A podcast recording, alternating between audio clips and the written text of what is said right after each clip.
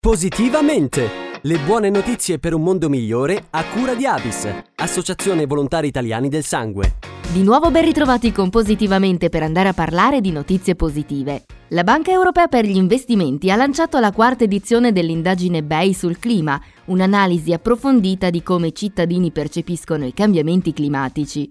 Secondo lo studio, che ha analizzato anche i mezzi di trasporto della popolazione intervistata, in Italia il 78% degli intenzionati ad acquistare un'auto la sceglierà ibrida o elettrica, contro il 22% di chi invece opterà per un veicolo diesel o a benzina. Nello specifico, oltre la metà sceglierebbe un veicolo ibrido e il 27% opterebbe per uno elettrico. Nell'insieme, gli italiani e gli spagnoli sembrano gli europei più inclini a passare alle nuove tecnologie in fatto di auto. Il 78% di entrambi dichiara che la loro prossima auto sarà ibrida o elettrica, in confronto al 61% dei francesi e al 52% dei tedeschi. All'indagine hanno partecipato oltre 30.000 persone intervistate tra il 26 agosto e il 22 settembre 2021.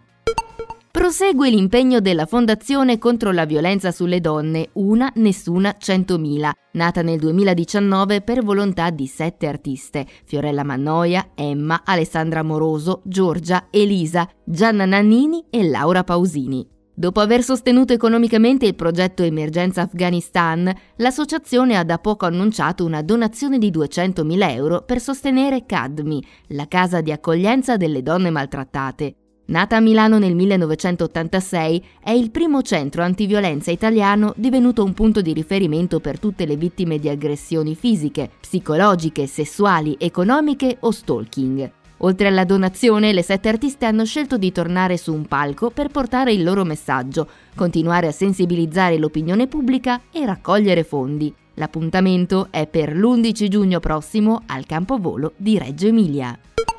Sono 17 le biblioteche di Antonio presenti all'interno di altrettanti istituti scolastici italiani. Il progetto, nato dalla casa editrice Sinnos, che sorge all'interno del carcere di Rebibbia, finanzia la costituzione e lo sviluppo di biblioteche in zone particolarmente svantaggiate del nostro paese, con l'obiettivo di far germogliare il seme della lettura tra le nuove generazioni.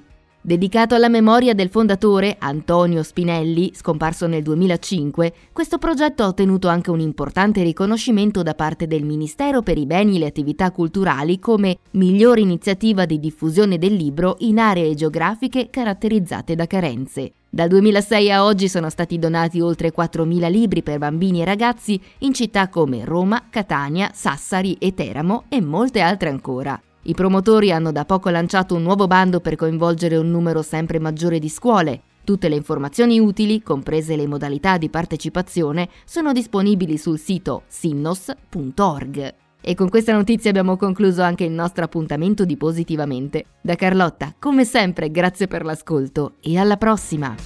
Positivamente! Le buone notizie per un mondo migliore a cura di Avis, Associazione Volontari Italiani del Sangue.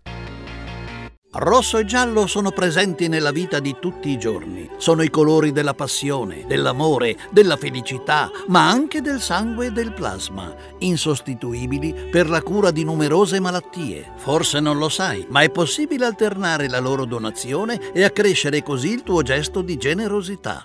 Vivi la vita a colori e dona in doppio. Scopri come su avis.it.